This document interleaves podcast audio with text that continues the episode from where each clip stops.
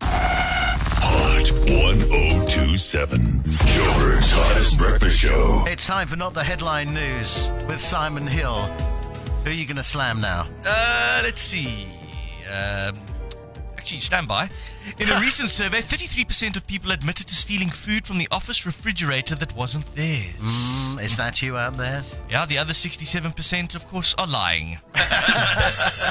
Lewis Hamilton has apologized to his teammates after an emotional radio outburst at the Dutch Grand Prix yesterday. If Lewis can do it, so can you, Tony. Okay. So here we are, John and I are waiting. How many emotional radio outbursts have you had in your life? Uh, I actually haven't had many. I've had some tantrums sometimes, but On air? yeah. Anyway, carry on. This is not the headline news. So let's just get to know Tony better. feature.